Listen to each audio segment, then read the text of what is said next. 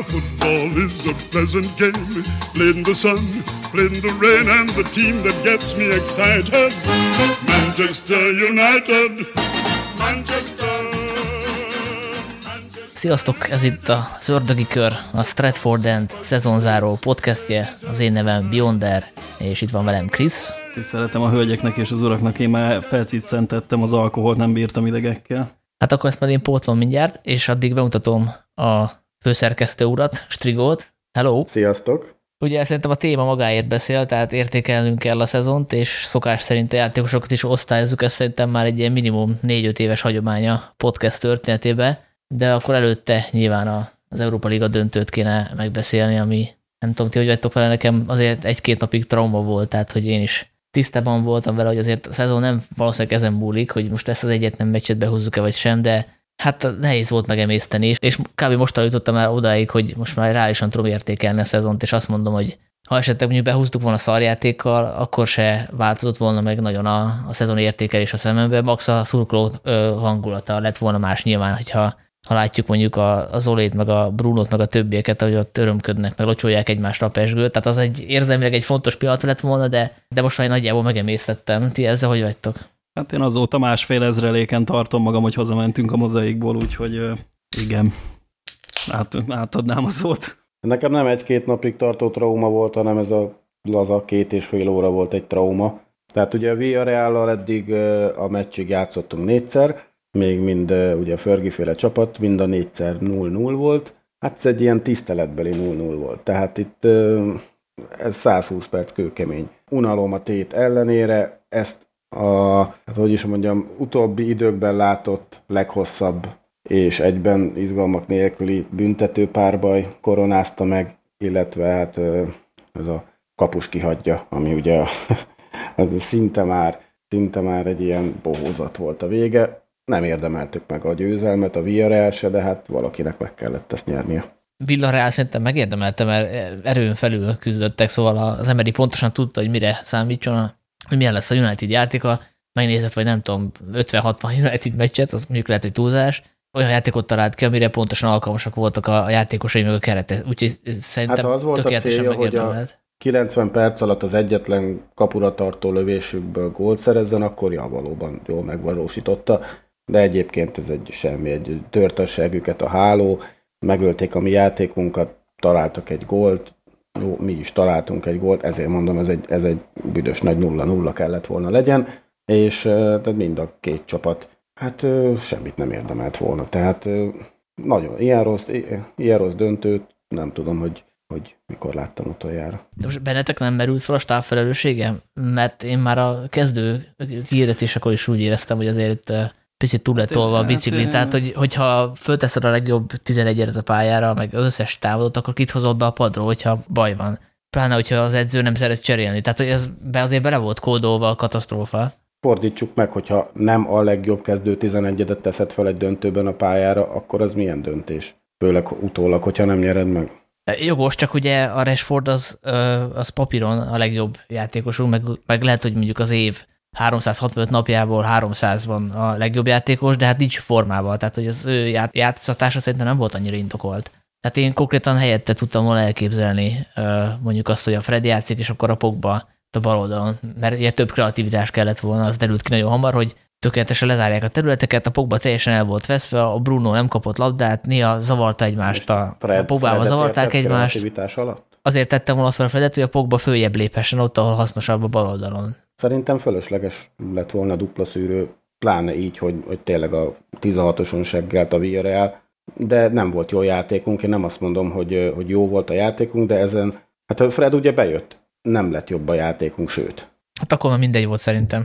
Na, akkor a segükön vették a levegőt a United játékosai. Na, nem tudom, én egy ilyen teljes negyedórás rendeléssel készültem, úgyhogy aztán majd visszaadom a szót, de erre a negyed órára úgy érzem, hogy szükségem van, mert én ide gyakorlatilag terápiás jelleggel érkeztem, úgyhogy teljesen felrúgva a kronológiát, ugye én a büntető rugásoknál kezdeném, és kicsit ekézném a stábot, mert hát a véleményem szerint azért megérdemlik, úgyhogy Kezdjük a büntető lövéseknél, nem tudom, hogy ki mióta olvas, illetve hallgat Stratford Endet, de életem legelső bejegyzése, ami itt volt, az a 2008-as moszkvai büntető párbajról szólt. most direkt ebben az időszakban ajánlott ezt mindenkinek még egyszer megnézni, ha esetleg eddig elmulasztotta volna, akkor meg pláne, majd Beyondert megkérjük, hogy linkelje be a, az adás elérhetőségei alá. Ott elég sok mindent elmondok a büntető párbajról.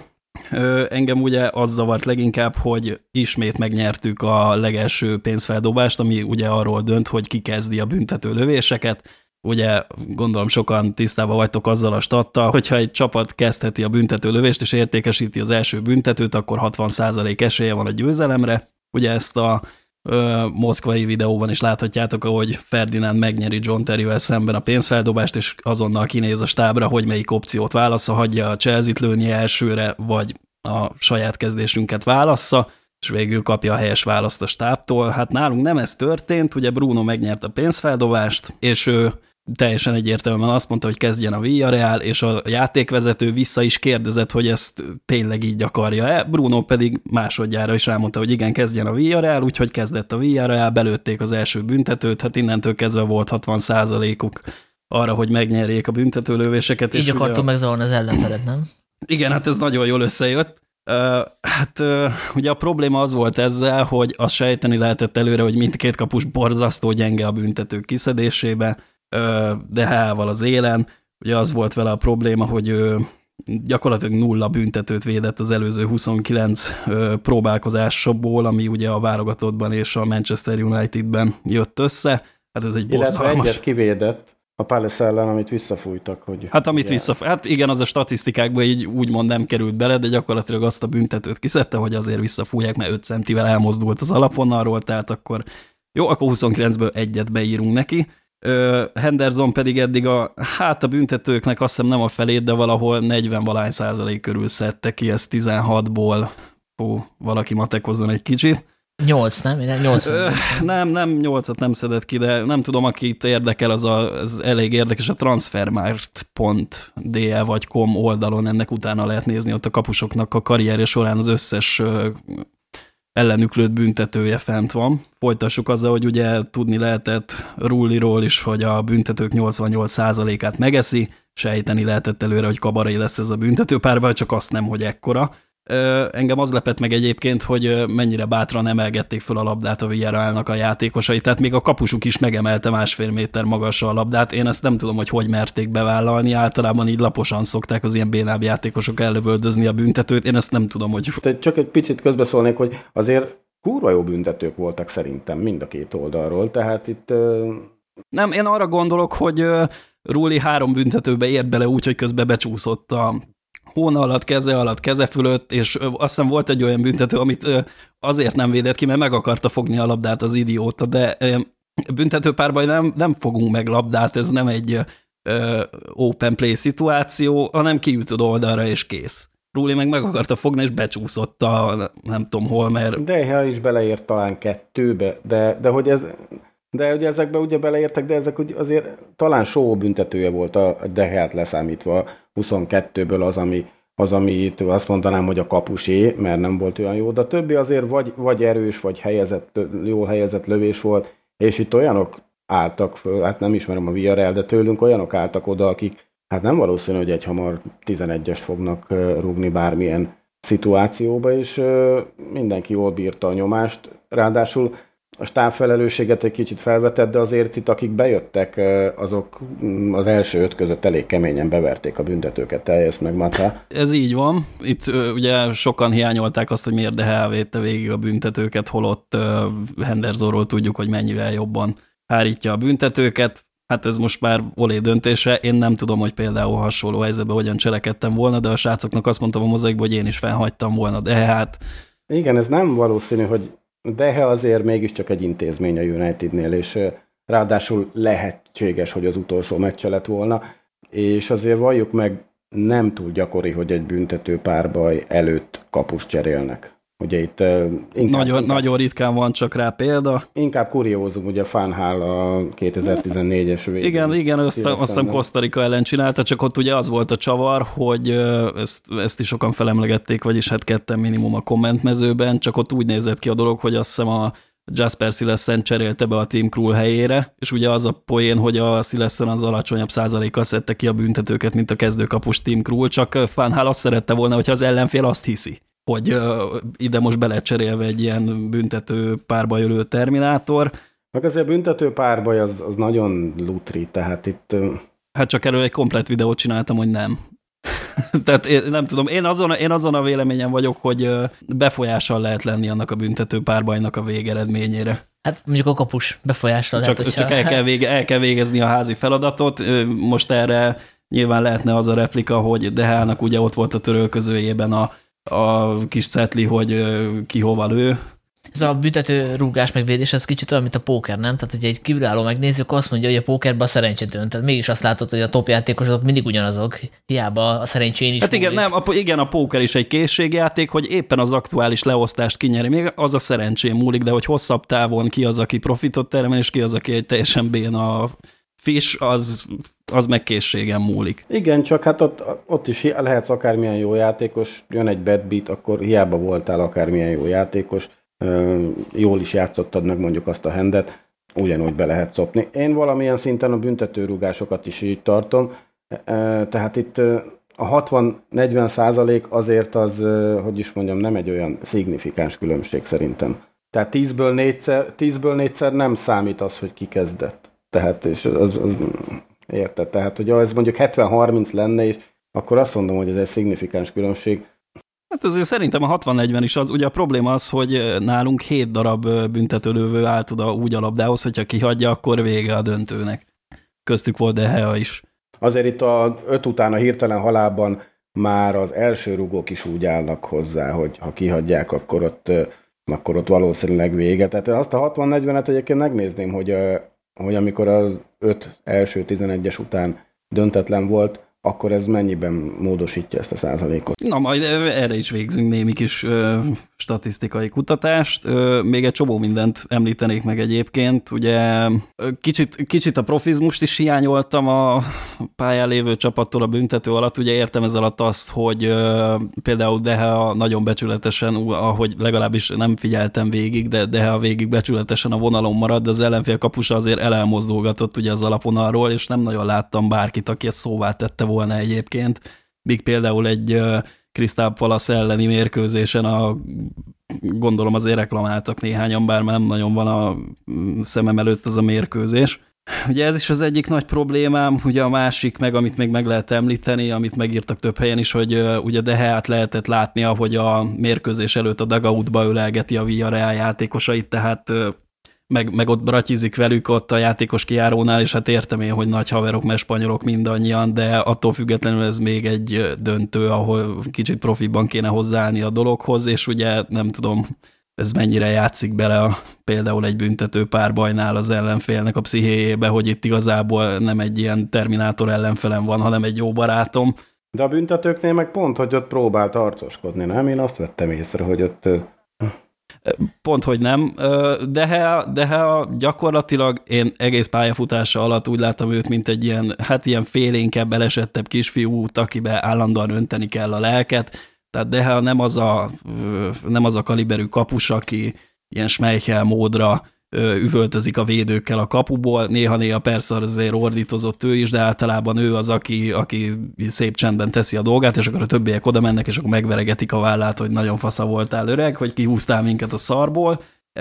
Ugyanez volt a büntető párbaj alatt is, de he, ott, ott nagyon magába roskadva próbálta magát tartani valahogy, valahányszor belőttek neki egy büntetőt, és azt hiszem három büntető lövőnk is oda ment a saját lövése után Deheához, és külön próbálta önteni belé a lelket, hát több-kevesebb sikerrel. De hogy ilyen spanyol művészlélek. Tehát, hát valószínű, igen. Hogy ő... Tudtam elképzelni a visszamondása után, hogy ilyen kávézót működtet, és nem tudom, festeget szabad idejében, meg hasonlóak. Tehát nem egy silaver, az tény. Igen, tehát azt szeretném mondani, hogy meg lehet nézni például Buffont, hogy hogyan viselkedett a 2006-os VB büntet, döntőjének a büntetőpárbajában, és akkor tegyük mellé. De hát oké, okay, hogy a két meccs nincs abszolút egy polcon egymással, meg DH nem szopott be Panyánkát azért. Legalább az, hogyha már a 11, 11-es beszopott, mert ugye itt, a jól emlékszem, akkor Zidán bepanyankázta még a rendes játékidőben, nem a büntető párbajban.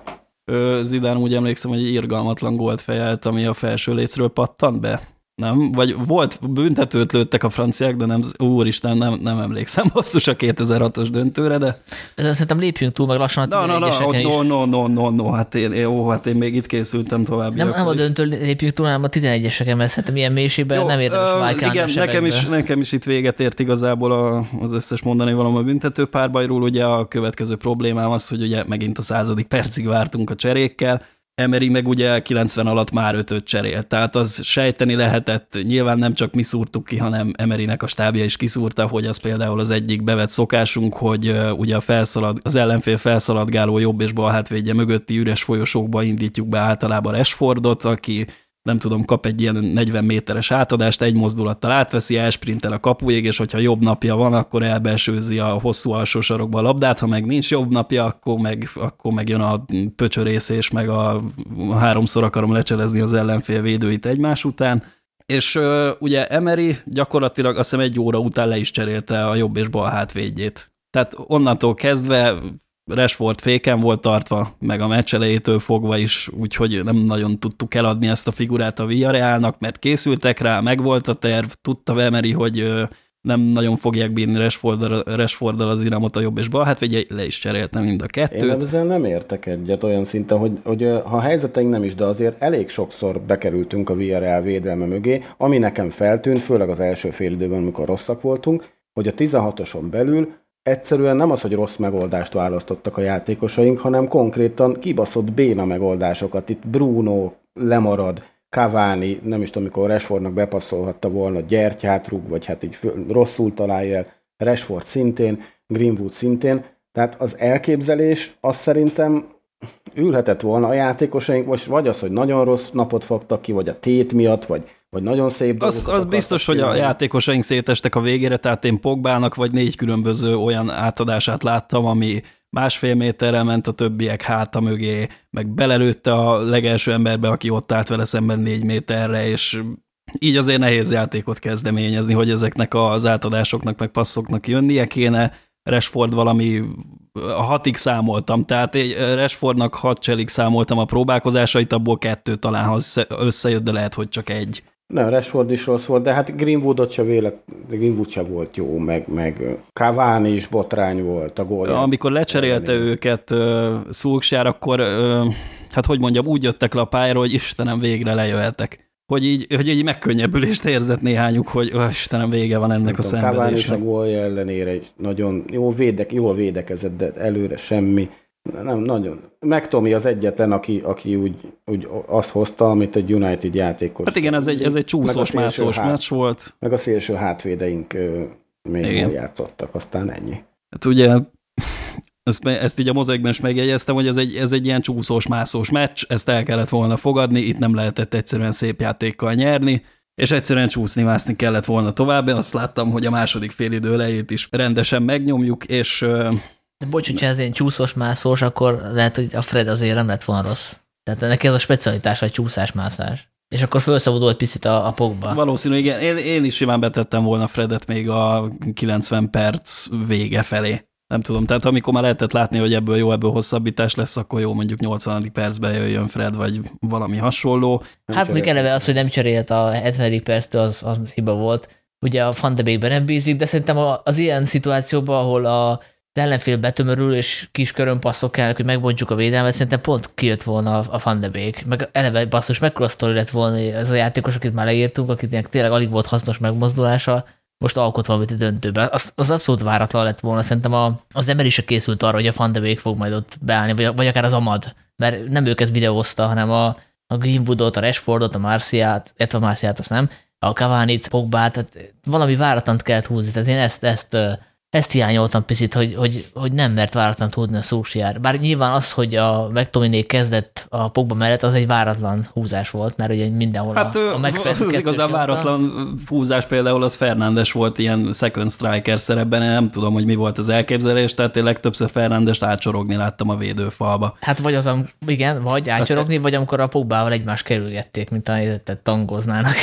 De teljesen értelmezhetetlen volt az ő játéka. Ja, másik probléma, hogy ugye sejteni lehetett, hogy a Villarreal az itt nem feltétlen olyan erényeket fog villogtatni, amit egy átlag spanyol csapat. Ugye a meccs végére valami 43%-os labdabirtoklást átlagoltak, és ilyen borzalmas, ilyen 80% alatt volt a passzhatékonyságuk, hát ez, ez, ez minden csak nem spanyol játék. Azért megvolt a spanyolkodás, tehát itt azért... Hát azért igen, volt, csak nem, a, nem az ilyen pas statisztikák terén, hanem igen, gondolom arra gondolsz, hát ezt, ezt nem tudtuk nem kiszúrni, ugye a meccsnézése közben, hogy... befolyásolására gondolom. Hogy ami, ami nekem megmaradt az az, hogy volt egy spanyol játékos, aki látszott, hogy esni fog, de még az egyik lába se érte a földet, a csapattárs, aki másfél méterre volt tőle, az azonnal dobta szét a két karját, és fordult ordítva a játékvezető felé, hogy itt valami égbe kiáltó szabálytalanság történt. Tehát ez, ez egyszerűen reflexzerűen beívódott a, hát vagy a jobb hát a vérükbe, nem tudom. bekötött fejjel játszotta végig, miközben lehet, hogy nem kellett volna végig játszania, mert ugye itt az ötödik perc, vagy nem tudom, kirúgta Resford lábát így 18 méterre a kaputól, és a bíró meg, mintha semmi sem történt volna tovább, engedte, utána rohadt neki Pogba térdének így fejjel, és ugyanaz az a játékos egyébként, aki uh, utána sót taposta meg elég csúnyán, mielőtt lecserélték volna egy ilyen narancssárgás belépővel, nem akarom erre fogni, hogy és mondom, egyik csapat se érdemelte volna meg, csak úgy látszik ezek a szemétkedések már így hozzátartoznak a kupa döntőköz. Ugye Megtomi is kapott egy ilyen vállast vagy könyököst, mikor a labda ott se volt. Én, hogy is mondjam, nem bánnám, hogyha a spanyol csapatok nem nagyon jutnának Európai Kupa döntőbe, így az elkövetkezendő száz évben mondjuk, mert ne, ne, nem hát csak az a, az, a, az a gond, hogy gyakran teszik mostanság, meg ugye erről is volt statisztika, hogy valami Hú, 16 olyan döntő volt, ahol spanyol csapat játszott nem spanyol ellenfélel, és valami 15-öt nyertek belőle. Vagy, vagy mind a 16-ot, vagy ezzel együtt lett 16, ha, nem Szerintem tudom. a Liverpool alavész óta nem volt olyan spanyol, hogy spanyol játszott nem spanyolal, és ne nyerték volna meg. Ugye ebben nekünk is részünk volt most már háromszor a két Barca elleni, és a most a Villarreal elleni döntőkkel. Szerintem... Hát, 91-ben nyertünk egy keket, ugye, de az, az már túl rég, az már ma, az pont 30 éves ebbe belegondolni szörnyű. Ö, hát nem tudom, szerintem á, én, én, én a részemről itt meg tudnék állni a, a döntővel. Hát ugye, ami igazán nagy probléma két szóba összefoglalva talán, hogy tudtuk, hogy a Villarreal nem akar más csak valahogy döntetlenre menteni ezt a mérkőzést, valahogy elmenni a büntető párbajokig. Mi erre nem nagyon készültünk fel, és nem tudom, nekem olyan benyomásom volt, mint hogyha a Szóksár ugyanúgy tekintene erre a mérkőzésre, mint egy, egy éppen soros bajnokira nem tudom, hogy így döntőre szerintem azért illet volna jobban fölkészülni. Nem tudom. Egy, így, így kicsit jobban belemerülni a részletekbe. A legrosszabb, ami történhetett a meccsel, az az, hogy a VR egy ilyen szabadrugás, közvet, közvetett szabadrugásból gólt lő. Tehát uh, utána nem nagyon akartak focizni. Hmm, mi meg nem tudtunk, mert megölték a játékunkat, de szerintem eleget depisztünk ezen, úgyhogy... Ja, haladjunk, mert... Hát még annyit esetleg azért beszéltünk, hogy a ha mondjuk van a Maguire, Maguire akkor, akkor mi lett volna, hogy jobb lett volna mondjuk a támadásépítés, mert ugye azt láthattuk, hogy a Villarreal sokszor hagyta, hogy felhozzuk a... Hát ezt akartam mondani én is, hogyha Maguire itt van, hát nem tudom, nyilvánvalóan védekezésben Maguire jobb nálam, de amennyit bekelt a Villarreal, hát néha olyan simán hozhattuk fel a labdát, hogy csak na, hát úgy, Igen, úgy, úgy én, is tudok, úgy én is tudok progresszív passzba jeleskedni, hogy nincs rajtam nyomás, és van előttem 50 méter üres folyosó. Igen, csak hogy a Maguire ebben a műfaj Foyba szerintem jobb, mint a Lindelöf, tehát hogy hát azért sokkal, sokkal jobb, mint, sokkal jobb, hát mint de így Lindelöf. egyrészt felhozta helyette megtomélni a labdát, másrészt meg pont rugás volt úgy is szoktunk kapni, hogy Maguire ott van, szóval. Jó, hát én most a támadásra gondoltam, hogy a támadásból lettünk volna jobbak, nem a, nem a védekezésbe. Az igen, a Maguire is katasztrofális a rögzített szituációk elleni Nyilván csapatkapitány, de egyébként a padon ott volt, tehát úgymond a csapatkapitányi mentalitását, vagy ezt, hogy ő ott a főnök, ezt, ezt nem hiányolta a csapat. Szerintem nem, nem az volt itt a döntő, hogy meg játszott, vagy nem. Jó, én is azt mondom, hogy lépjünk tovább, meg eleve a, a csapat is szerintem lehet, hogy tovább fog lépni ebből, mert azért a Zoli is tanult szerintem a tavalyi kudarcokból, ugye ahol a elődöntőbe kizúgtunk, ugye itt az volt az egyik fő kérdés, hogy tovább tudunk-e lépni az elődöntőkön, hát most sikerült beütni egy döntőbe, csak a döntőt nem sikerült megnyerni. Igen, hát azért ne felejtjük el, hogy milyen út vezetett a döntő, igen, az abszolút elégedett voltam, tehát dobta elénk a spanyol csapatokat a gép, aztán mindegyik el lett takarítva. Milán ellen is szerintem nagyon jókat játszottunk, én teljesen elégedett voltam azzal, ahogy bejutottunk a döntőbe. leszámítva a csoportkörből a kiesés, de... Hát, ha, hogyha Igen. ez elődöntőből idén döntő lett, jövőre meg egy kupa, akkor, akkor szerintem ez teljesen jó irány, tanuló pénz. Szerintem forduljunk rá a második műsorpontunkra, ez pedig a toplistázás. Ugye a kommentekben megkértünk benneteket, hogy top 10-es listában írjátok meg, hogy kik voltak a szezon legjobbjai. Összesen 51 komment érkezett, illetve a Statford End szerkesztőségén belül is szavaztunk hatan, és így állt össze a végső top lista, úgyhogy most ezen fogunk végigmenni tizedik helyezettől az első helyezettig, és spoiler, lesz kettő darab volt verseny is. A tizedik helyen Henderson végzett, ugye ez volt a legizgalmasabb, az egyik legizgalmasabb kérdés a csapattal kapcsolatban, hogy Dehea vagy Henderson, ugye a szezon első kétharmadában a, a Henderson csak a kupákban kapott lehetőséget, és szerintem sokakban fölmerült, hogy miért hoztuk vissza, hogyha nem, nem kap lehetőséget arra, hogy bizonyítson, és hát ugye az nem derült ki pontosan, hogy azért került be végül a Henderson a csapatba, mert ez volt az Olé nagy mesterterve, vagy pont jókor jött, hogy a DH-nak megszületett az első gyerek, és elutazott Spanyolországba, és ugye a Covid szabályok miatt nem tudott egyből visszatérni a csapathoz, és így lett két hete Hendersonnak, hogy bizonyítson. És uh, lehet, hogy egyébként ez a tizedik helyez még jobb is lett volna, hogyha hát a bajnokságban nincs az a picit ilyen elbizonytalanító teljesítmény. Legalábbis engem elbizonyított abban a tekintetben, hogy tényleg a Henderson a, a jó dehe a pótlék, mert amúgy elégedett voltam vele, tehát sokkal jobban folyt vele a labda, hogyha jó volt a pályán. Ugye volt azt hiszem egy olyan kidobása is, ami majdnem egy ilyen gópasszal ért föl, tehát az, az teljesen egyértelmű, hogy aktívabb, a, proaktívabb a csapatjáték, hogyha ő áll a kapuba. Igazából egy kérdésem lenne hozzátok, majd nyilván szólt egy a teljesítményéről, de hogy szerintetek augusztusban ki fog állni a United kapujában, Henderson vagy Deha? Én remélem, hogy Deheán valahogy kölcsönadjuk, túladjuk, és Henderson. Ez egy freudi elszólás volt. Nem akarsz még lemondani Deheáról, tehát így. De, de. Főleg az, ez eldöntő szerintem egy tök szimbolikus dolog lett volna, hogy ezt megkapta, elbaszta viszontlátásra.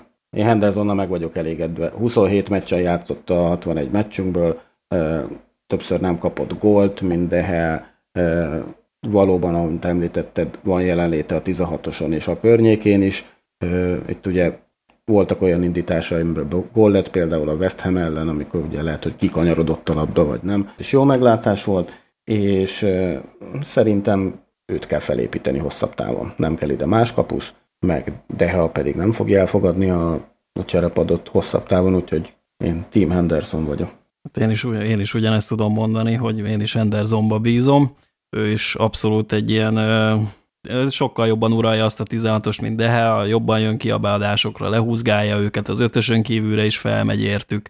Dehánál ugye ezt nem nagyon láttuk, és hogy mondjam, lehet, hogy Deha egy jobb shotstopper, mint ő, de rá lehet erre azért gyúrni. És ugye azért ne felejtsük el, hogy a kapus edzői stáb az Dehán is óriási melót végzett el, mert azért messze nem volt ő ekkora a kapus terminátor, mint akkor, amikor ide érkezett hozzánk, mint mondjuk 2016-7-8 körül. Azt azért tegyük hozzá, hogy a sok pontot szegény Henderson nem kapott. Összesen 5 pontnyi szavazattal zárta, és jól látom, akkor csak tőlem is Harman Smith kollégától kapott pontot, úgyhogy többi szerzőtől, illetve az olvasóknál se került be a legjobb tízbe. Nekem ez pedig abszolút olyan teljesítmény volt, hogy a, legalábbis a szezon kezdő 11 éve én, én mindenképp Henderson raknám a... Hát jövőre az biztos, hogy följebb lesz. Akár, akár megy, de, de ha akár marad, ez jövőre szerintem biztos, hogy magasabb pozíció lesz. Ja, azt láttátok, hogy valami statisztika készült a kommentbezőben, valaki beszúrt, hogy a, hogy a Henderson az Európa bajnokságon szereplő kapusok közül ott a top 5-ben van, azt hiszem, a hogy az elvá... van ilyen kapusoknál egy ilyen XG-szerű mutató, hogy ugye a, a lövések hány százalékát állítják, és ott ő a mezőny elején végzett, a Deha meg a utolsó harmadban. Most ezt a nagy különbséget azért én nem láttam, tehát hogy nem emlékszem olyan nagyon nagy Henderson bravúrokra. Pedig ezt, ezt beszéltük egyébként, hogy Dehánál talán csak talán csak egy, vagy talán a Brighton kapusa volt, aki szezon közben ki is került a csapatból, akinek rosszabb védési hatékonysága volt. Tehát Dehe ezt a shotstoppert se hozta, és ö, szerintem itt ö, szezon végére már el is dőlt, hogy, hogy itt talán Henderson az, akire jobban számít, legalábbis a bajnoki meccseken. Jó, hát azt majd meglátjuk augusztusban. Az biztos, hogy a Dehának egyelőre nincsen szerintem ö, kérője, tehát hogy Most Hát ekkora fizetéssel nem is lesz meg, még Isten tudja, meddig pörög a szerződése, mert most lett aláírva, nemrég. Úgyhogy ez most egy nagyon kellemes móka lesz, de hát valakire rásózni, hogyha tényleg el akarjuk adni. Ja, egyébként Mert- maga a Szúkjás elismerte, hogy azért ez nem ideális helyzet, tehát hogy egyik meccsen az egyik kapus véd, a másikon a másik, ez, ez sehol nincs így a top csapatoknál, meg igazából sehol, mert ez a kapus lelkének se tesz olyan jót. Mondjuk a Hendersonról el tudom képzelni, hogy ő ezt föl tudja dolgozni lelkileg, de hogy de össze fog törni, mint egy ropi hosszú távon, az egész biztos. Hát a, említettük már, hogy ne- nem is mi, de itt sokszor említése kerül, hogy egy igazán jó csapatba kell a versenyhelyzet, meg minden posztra két jó játékos. Hát nálunk a kapusposzton ez akkor megvan, csak hát nem is biztos, hogy ez az a poszt, ahol ennek meg kéne lennie. Meg hát ugye jön vissza Heaton elvileg, harmadik számúnak, második számúnak, nem tudom. Ja. Jó, hát szerintem lépjünk tovább, illetve hát maradunk a tizedik helyen, mert hogy holt verseny volt, és Fred Kilencedik. szintén. Hát igen, megosztva, tizedik a Fred öt ponttal. Hát számomra az egyik legfrusztrálóbb játékos, tehát hogy egyik pillanatban majdnem ilyen világklasszis közeli teljesítményt hoz le már, mint abban, amit csinál. Tehát a- az, hogy pressingeljen, tehát valószínűleg ő a legjobb a csapatban, pressingben. Hát, bocsánat, pláne, Lingard, Lingardot nevezném. meg, ezt, ezt a akartam mondani, hogy azok közül, akik jelenleg a, a nagy csapatnál vannak, ugye Lingard kölcsönbe került, Én Bruno pressingjét is többre tartom. Hát de bruno ez csak ilyen feature, tehát hogy mármint, hogy az ilyen extra, tehát neki nem az a feladata. Azt akartam mondani még, hogy a Fred néha elképesztő hibákat vét, tehát mint hogyha nem is tudom, lehet, hogy kiderül, hogy az anyja annak idén megcsalta valami, nem tudom, német postással a, a férjét, mert hogy tényleg mint hogyha nem is brazil lenne, hanem nem tudom, valami Hát mi Valami- Brazil. mű brazil, ja, ja, ja. Nálam nem Úgyhogy- került be az első tízbe, úgyhogy mivel ez egy ilyen szezon legjobb játékosai méltató poszt, ezért Hát nekem van egy olyan sanda gyanúm, hogy Fredet a jóisten azt nem a védekező középpályás posztjára teremtette. és nem, nem, a Unitedbe. Én, Isten tudja, máshol hát a braziloknak nem nagyon volt soha az életben ilyen ö, igazi védelem előtti pusztító játékosuk. Dunga tök jó volt. Igen, de ő nem az a, hát hogy mondjam, nem az a Terminátor, ő szervezte a játékot. Dunga tényleg nem, óriás. Dung, paraszt volt Dunga is, tehát én azért emlékszem, a, hogy a, nem a legjobb, legtechnikásabb játékos volt. Freddel kapcsolatban szerintem annyi, hogy ő, szerintem ő pont az az ember, aki így a keretbe elfér, de hogyha a kezdő 11-ünkön akarunk javítani, akkor talán az egyik legfontosabb poszt lenne Fred. Kicserélés a középhátvéden kívül. Mm, ja, ja. Én egyébként a tizedik, kilencedik, tizedik helyet azt reálisnak lát, mármint amit ő most megkapott. Tehát eh, nem érzem azt, hogy ennél magasabbra vagy lejjebb kéne kerülni. Kilencedik helyhez mondjuk köze nem volt, tehát ez a tizedik, ez a épp hogy befért kategória még. Jó, akkor tovább lépünk a kilencedik helyre, amit Greenwood szerzett meg 26 ponttal, ami ugye egészen pontosan 21 ponttal több, mint amennyit Fred vagy Henderson kapott, tehát itt hát egy elég nagy szakadék van. Hát ugye Greenwood is olyan eset, hogy az első felében a szezonnak szerintem csalódás volt, pláne ahhoz képest, hogy kicsit túllőtte magát az előző szezonban, tehát így különféle értékelések születtek arról, hogy hogy mennyivel lőtte túl az XG, XG-ét a- az előző szezonban, és hogy ezt nem lehet föntartani, és tényleg úgy tűnt a szezon első felében, hogy ő visszaesik, de aztán nagyon megtalálta magát, és én abszolút elégedett vagyok vele, mert ö, igaz, hogy mondjuk kevesebb volt rugott, mint tavaly, de cserébe fizikálisan erősödött. Én azt látom, hogy sokkal jobban tudja fedezni a labdát, és ahhoz képest tudott ö, hát ö, fontos gólokat szerezni, hogy, hogy azért látszik, hogy neki nem a jobb szélső az eredeti posztja, tehát ő, igazából centerben lenne az igazi, és most így kényszerből kinevelték jobb ö, szélsőnek, és, és ahhoz képest, hogy ez ilyen kényszerpozíció, szerintem teljesen belenőtt ebbe a, a szerepkörbe. Mondjuk ettől függetlenül, Hát jöjjön a szór, Sancho. pötyögteti onnan is a gólokat, ugye probléma az ugye továbbra is az nálunk, mint hát azért nem egy ilyen klub van, mint mi, hogy nincs stabil jobb szélső, mi is ezzel a problémával küzdünk, úgyhogy mi folyamatosan csak bekergetünk oda játékosokat, ugye Greenwood is feltűnik ott, néha Rashfordot is átkergetjük, oda Pogba is feltűnt ott, meg néha Dan James is, úgyhogy ez a, ez a, aki a jobb, szél, jobb szélre keveredik, annak ott rögtön egy ilyen ö, másféllel elosztjuk a statjait gyakorlatilag, mert egyszerűen senkinek nem izdig a jelenlegi keretünkből ez a jobb szélső poszt, és Greenwood ennek ellenére ilyen 10, 12 gólt lőtt, azt hiszem. Nem vagyok benne biztos, hogy jelen pillanatban ő jobb középcsatár, mint, mint inside forward, mert, hogy hát nevezzük tükörszélsőnek, vagy, vagy szélről induló csatárnak, mert nem elég fizikális ahhoz, hogy ő középcsatár legyen, amit Marciálnál felszoktunk hozni, hogy elnyomják, szabálytalankodnak vele, nem tudja megtartani, az Greenwoodra határozottan igaz. Szerintem azért jó ez a jobb szélről induló poszt neki, mert róla, róla aztán tényleg nem tudod megmondani, hogy mit fog csinálni, jobbal cselez, vagy ballal ellövi. Ha a statisztikái szerint lehet hinni a statisztikáknak, akkor Premier League-ben 90 percenként a próbálkozásai az 0,8 jobbal és 2,2 ballal. Tehát azért látszik, hogy a szerepköre, amiben Szúsár játszatja most, az arra épül, ugye, hogy váratlant húzzon a 16-oson belül, de ez a váratlanság ez egyre inkább abban jelenik meg, hogy sokszor önző módon ellövi ballal. És szerintem ezért is lett egy kicsit visszafogottabb a teljesítménye, mert valamennyire itt őt kiismerték. Aztán, aztán ez változott a szezon vége felé, és látni azt, hogy, hogy most már megpróbálkozik cselekkel, sőt most már néha a védőt is arrébb tesz. Szerintem határozottan fejlődik, és én nem vagyok benne biztos, hogy ő hosszabb távon középcsatár lesz. Tehát szerintem neki nagyon jól áll ez a, ez a jobb, jobb szélső szerepkör. Hát, hogyha jön Sancho, akkor nyilvánvalóan be kell mennie középre, vagy nem tudom, a bal oldalra, mert azt én nem tudom elképzelni, hogy ő hosszú távon padozni fog Sancho mögött, mert hogy hogyha minden jól alakul, akkor lehet egy Sancho kaliber belőle. Tehát ő azért nem egy, nem egy James, akit így beteszel a padra, és akkor így zokszolni fog padozni. Azért annál nagyobb tehetség. Ugyanez a beszélgetés lezajlott tavaly nyáron.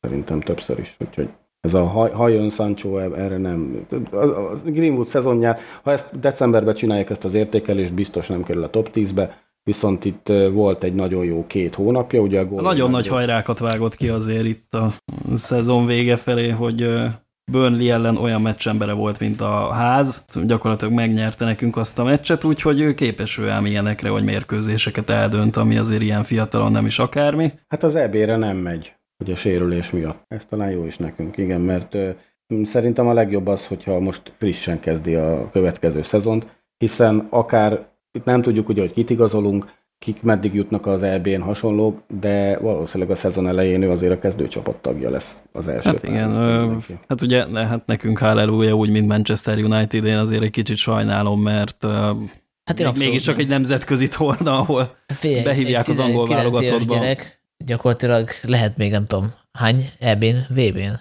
Hát ugye két évente van, akkor Ronaldóból kiindulva egy, még egy négy EB lehet, úgyhogy. Igen, hát nem tudom, azért az angol válogatottnak azért mégis mindig ilyen hatalmas presztízse van, meg nem tudom, azért hát szerintem büszkék voltunk valahányszor Wayne Rooney, ugye. Tehát, hogy legközelebb uh, 21 évesen VB-n, basszus 21-es, hát jövőre lesz VB, tehát Igen. 20 évesen tud VB-n szerepelni, tehát hogyha ha ott teltház előtt tud gólokat rúgni, szerintem ugyanolyan élmény lesz, mint mondjuk most, amikor egy ilyen negyedházas meccseken tudna villogni, ugye, mert ez most egy tényleg egy ilyen fura EB lesz. Fura, de... hát elég szar EB lesz valószínű. ja. Na jó, menjünk tovább szerintem a nyolcadik helyzet Pogba, aki 30 pontot kapott, és uh, ugyanazt elmondhatnám, amit Greenwoodról, tehát a Pogba is elég gyengén kezdte a szezont, uh, és egy ilyen elég nagy kérdőjel volt, legalábbis az én fejemben, hogy őt hogyan lehet egy csapatba belepréselni Brunoval együtt, és azért a szezon második felére az Oli ezt megoldotta szerintem, tehát eh, én, én tényleg elég pessimista voltam, tehát én úgy láttam, hogy ők, hogy ezt a, ez a két dudás egy csárdában nem fér be, és ehhez képest szerintem tök jól működött az ő kapcsolatuk a, a szezon második felében. Hát pont a, az Európa Liga döntőben pont nem. Az Európa Liga döntőben ugye máshol játszott, mint a szezon vége felé, mert ugye ő, ő itt ilyen balszélső szerűség volt, vagy hát legalábbis egy onnan induló középpályás, lehet egyébként, hogy ott több hasznára lehet a csapatnak, de mint mondtam, én az Európa Liga döntőben abszolút megértem azt, hogy ő hátul volt szervező középpályás, mert a játékképe előre sejtette, hogy itt nem lesz szükségünk egy dupla szűrőre. Úgyhogy ez a sokoldalúság szerintem mm, ez jól jöhet. Ugye vele kapcsolatban a legnagyobb kérdés az, hogy egy év múlva lejár a szerződése, aláír-e újat, mert ha nem, akkor valószínűleg nem fogjuk még egyszer azt megkockáztatni, hogy elmegy ingyen. Egyébként a döntő után két-három nappal kitett egy posztot a Instára vagy a Twitterre, hogy hát, hogy mennyit gondolkozott ezen, meg hogy jövőre jobbak leszünk. Most hát lehet, hogy naív vagyok, de én ebből arra következtetek, hogy szeretne maradni, mert ugye sok esetben, amikor fölmerültek ilyen plegykák, hogy eligazol, meg ugye a, az a patkány menedzsere megszólalt, akkor ő, ő kusolta a közösségi médiában, ahol csak egy posztot kellett ma kitenni, hogy ez nem így van, meg maradni akarok, Hát csak Igazából most se kellett volna kitenni egyetlen posztot, és mégis kitette. Tehát, hogy most szerintem maradni akar. Hát Pogba egy jó gyerek. Látszik azért rajta, hogy minden csapattársa, nem csak nálunk, franciáknál, Juventusnál mindenki szereti, elismeri, Hát nála itt a, itt a dagat geci az aki, az, aki kavarja a szálakat, és én nem vagyok benne biztos, hogy ő szerződést fog kapni, mert most, hogy új, új director of footballunk lesz, lehet, hogy példát akar statuálni valakivel, hogy, hogy nem lehet csak úgy lehúzni a United-et fontmillió. Hát, hogyha igaz a plegyka, hogy félmillió fontot akar a menedzsere, akkor, akkor ne is maradjon, tehát azért az botrány lenne. Sajnos manapság már nem ritkaság ez a félmilliós igény. Nyilván ez egy igény, amiből indul, kiindulnak, utána nem lesz félmillió, vagy félmillió lesz akkor, hogyha megnyeri ezt, megnyeri azt hasonló. Ez, ez Hollanddal kapcsolatban is az a legnagyobb problémám egyébként, hogy, hogy egyszerűen ezzel az ügynökkel szerintem nem, nem kéne szóba állni a klubnak többször egyáltalán. Ja, még csak annyit tennék hozzá, hogy ugye az, hogy egy játékos megy vagy marad, vagy hogy épp hova igazol, az legtöbbször a komplet stábnak a döntése, tehát itt legalább négy-öt ember veszi körül Pogbát, és meg az összes többi ilyen komolyabb játékost, és úgy próbálják ezt együtt kisakkozni, tehát ez ebbe a játékosnak ugye nyilván van beleszólása, de itt a legtöbbször ilyen tanácsadási folyamatnak, meg konziliumnak a, a végén jön ki az eredmény, hogy oké, okay, akkor most hova, hova akarunk igazolni, mennyire akarunk, mennyit akarunk keresni hasonlók.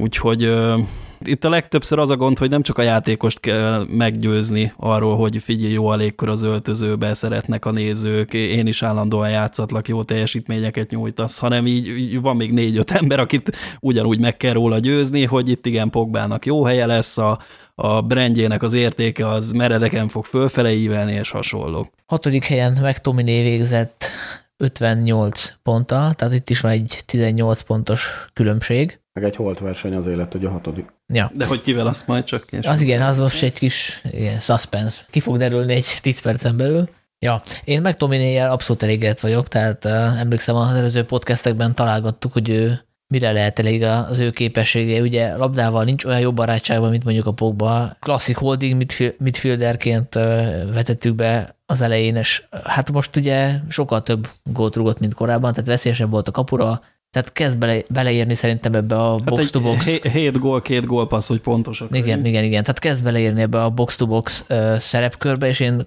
korábban úgy gondoltam, hogy ő hát jó esetben egy ilyen Fletcher szint, de szerintem azt most már így reális, hogy eléri a Fletcher szintet, és talán még egy picit több is lehet, mert ő, mert ő folyamatosan fejlődik, és ugye Európa Liga döntőről már volt szó, ott a második félidőben egyértelműen ő volt a legjobb játékosunk a pályán. Az egész meccsen. Hát több uh, sikeres csele volt, mint uh, bárkinek a pályán, vagy mint a többi United játékosnak összesen és hát mindezt úgy, hogy Pogba mellett játszott, tehát az ő feladata elsősorban a labdaszerzés lett volna. Én McTominay-val kapcsolatban akár mindig az jut eszembe, hogy hogy ő így megtestesíti azt, amiről a Manchester United nekem mindig szólt, hogy, hogy itt nem feltétlenül a világ legjobb játékosai játszanak, de olyanok, akik megpusztulnak ezért, meghalnak ebben a mez, ezért a mezért, és oda teszik magukat mindig. És McTominay abszolút egy ilyen játékos, Ráadásul nincs rossz barátságban a labdával, nyilván nem Pogba szintű technika, mert azért azért, hogy is mondjam, itt legmagasabb szinten is elég ritka,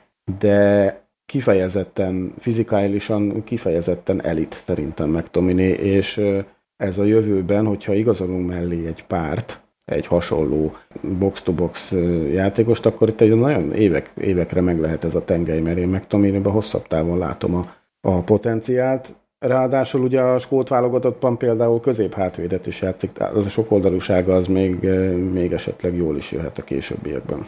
McTominay ugye a helyettes kapitányunk, de javítsatok ki a tévedek, ugye, és a skót válogatottnak is ugyanúgy, ahogy mondtad, az alapembere, és ugye látni is fogjuk az EB majd egyébként pont Anglia ellen, mert egy csoportban vannak és igazából nagyon jól lehozta a szezont. Azt hiszem egy ilyen 6-7 meccses rossz szériája volt csak a legnagyobb daráló kellős közepén, amikor ilyen december-január környékén, amikor pont kiestünk a BL csoportkörből, meg kikaptunk az Arzenától, de abban is csak kétszer volt kezdő, tehát egy kicsit kikerült akkor így a Pixisből, aztán amikor visszatért az alapemberek közé, akkor megint azonnal hozta ezeket a nagyon-nagyon erős, közepes vagy annál jobb teljesítményeket, úgyhogy ennél ennél több negatívumot nem is tudok mondani. Jöttek a gólok, egy-két gólpaszt kiosztott, várjuk a további jó szezonokat. A legjobb meccse neki ugye a Leeds elleni volt, hogy három perc alatt lőtt két gólt talán? Vagy igen, igen. perc alatt. Tulajdonképp gólokban ott hozta egy meccsen azt, amit barátja Fred az egész szezonban. de nem ezt, ezt nem a Fred savazásra akarom kihozni. Nekem egy, egy jelenet nagyon megmaradt megtanuljon a kapcsolatban, amikor a PSG ellen játszottunk idegenben, és Neymar csinált valami ilyen könnyű esést, vagy nem tudom, és McTominay meg így, így befenyítette azzal, hogy így odalépett neki. Nem rálépett, hanem így, így megtolt a lábbal a combját, vagy valami hasonló. És mindezt teljes hidegvérrel, úgyhogy én nagyon szeretem őt, és akár egy jövőbeli kapitányt is belelátok, hogyha a kezdőcsapat tudja tartani ezt a fejlődést, kezdőcsapatban marad, akkor én látom benne a jövő kapitányát. Ja, én is, de szerintem, hogyha mondjuk igazolunk egy védekező, vagy egy ilyen mindenes középpályást, akkor el tudom képzelni, hogy ő többet fog parozni, mint mondjuk ebbe az idénybe. Zárójel egyébként a mostani idényben többet játszott, mint a Fletcher bármelyik idényében. Tehát amikor a csúcson volt, akkor is akkor se játszott annyit, mint most meg Tominé. Szóval egy el tudom képzelni, hogy ő többet fog majd padozni, hogyha jön mondjuk egy, nem tudom, egy Tilemans, vagy, vagy bárki. Hát látszik, hogy nem, tudunk, nem nagyon tudunk mi rotálni azon a középpályás poszton, és nagyon kéne azért egy kis Ja, ja, Még egy kis extra választási opció. Igen, arra, arra akartam kifutatni, hogy ő viszont nem fog lázadozni emiatt, pont azért, mert United nevelés, és neki ez tényleg mindent jelent, hogy itt ebbe a csapatba, úgyhogy ja, én is nagy McTominay rajongó vagyok. Szerintem lépjünk tovább a hatodik helyzetre, ugye akkor most kiderül, hogy kivel végzett holt versenyben Dopperg és Cavani, 58 pont szintén, most igazából ugyanazt elmondhatnám, mint Greenwooddal, meg Pogbával kapcsolatban, hogy, hogy tényleg ő se tűnt akkora nagy igazolásnak, illetve ő se volt akkora nagy formában a szezon elején, és hát a, az utolsó pár hónapban elképesztő teljesítményt tett le, és most így visszagondolva igazából a, a lassú szezon kezdetét se lehet hibáztatni, mert hogy ő azt hiszem októberbe érkezett, gyakorlatilag úgy, hogy azt hiszem január óta nem játszott a PSG-ben, ami nem tudom, hogy miért alakult így, tehát sérült volt, vagy esetleg nem tudom, összeveszett valakivel, de Sérült volt, aztán meg Covid miatt nem volt bajnokság. Ja, igen, igen, igen, persze. Szóval egy, érted, egy 34 éves játékos, vagy 33, uh, szóval nem olyan meglepő, hogy nem tudott fölpörögni egy teljesen új bajnokságba érkezve, és hogy kellett neki egy uh, pár hónapos akklimatizációs idő, de utána abszolút beigazolódott, hogy, uh, hogy neki most itt van a helye, és hogy ez egy tök jó igazolás volt ahhoz képest, hogy ugye Hát ezen azért elég sokat gúnyolottak nem csak az ellenfelek szurkolói, hanem szerintem a united szurkolók is, hogy ez micsoda pánik igazolás volt. És hát kiderült, hogy ez egy, ez egy tök jó igazolás volt, és ugye az se volt biztos, hogy ő maradni fog, mert hogy tényleg elég erősek voltak a plegykák, és utána maga Kaván is bevallotta, hogy tényleg gondolkodott rajta, hogy visszamegy Uruguayba. Mert Argentináról volt szó. Nem is játszott jól. Tehát igen, lassan lendült bele, de nagyon sok kimondottan rossz meccse volt Cavani-nak, Ja, ja, emlékszem, te, te voltál az, aki a legjobban fikáztad a podcastbe. Igen, de én ugyanakkor azt is mondtam, hogy ha lesz közünk a bajnoki címhez, vagy valamilyen komolyabb trófeához, ahhoz Kávánénak még köze lesz. Illetve a másik dolog, amit mondtam vele kapcsolatban, az az, hogy Cavani megérdemelne még egy szezont, amit szurkolók előtt játszunk, és hát itt az utolsó hazai meccsünkön, még ha ugye nem is lett a legszerencsésebben meccs, az egy-egyes Fulham elleni döntetlen, azért hát eléggé megszerettette magát a helyi, helyi, helyben szurkolókkal, ugyanis az a gólya az, az valami egészen zseniális lett. Egyébként én az ő jövőjét nem feltétlenül a kezdőcsapatban látom, hanem mint, mint cserecsatár, viszont arra, arra következő évre mindenképpen jó. Fontos gólokat szerzett, tulajdonképp ő rugott be minket az Európa Liga döntőjébe, ugye a két Róma meccsen három gólt lőtt, meg adott két gólpassz, vagy négy gól, két gólpassz, vagy valami valami hasonló nagyon durva teljesítmény, és hát itt a szezon második felében valóban fontos gólokat szerzett, és reméljük, hogy ez jövőre is így marad, akár a padról is. Hát ja, még annyi, hogy ugye Cavani szerintem még azért így mindig az európai elithez tartozik ezen a befejező poszton, tehát ő is egy ilyen igazi gyilogép ott a 16-oson belül, és én őszintén szóval sokkal gyengébb számokra számítottam tőle, és ez a, ugye, hogyha pontosak akarunk lenni, akkor 17 gól, 5 gólpassz, ennyi lett így kiosztva részéről itt a szezon során. Ugye kellett neki szerintem az, hogy Marcial kicsit kiessen innen ebből a kezdőből, és folyamatosan őt bízzuk meg a kezdő középcsatárnak a szerepével, és akkor elkezdte megbízhatóan lövöldözni a gólokat, és ugye még, hát mondom most azt mondtam, hogy még, hát már 34 éves, de simán lehet egyébként, hogy olyan íve lesz a karrierje végének, mint Ibrahimovicé, hogy még itt ilyen 37-8 évesen is nevetge, nevetve fog futkorászni, akár a Premier Ligában is. Nem tudjuk, hát ezt az orvosoknak kell látni, akik monitorozzák állandóan a szervezetét, hogy mi várható az izomzatától egy-két év múlva. Szerintem ezt tud, fogja tudni hozni a követ következő szezonban is, de nyilván nem vagyok sportorvos.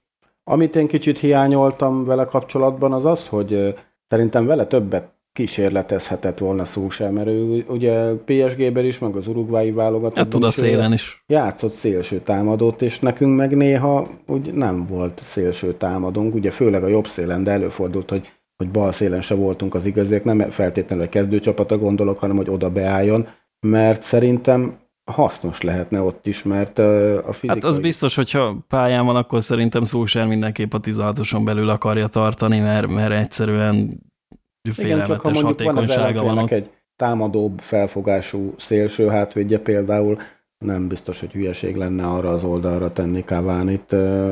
Hát a fizikuma szerintem ott már nincs meg. Én azt, azt tudom max elképzelni, hogy, hát dehogy nem, hát hogy pályára... Mit melóz? Hát jó, oké, de az más, hogy... Hát más, amikor melózni kell, és mondjuk letámadni az ellenfelet, meg mondjuk más, amikor sprintelni kell a védők mögé, úgyhogy lehagyd őket.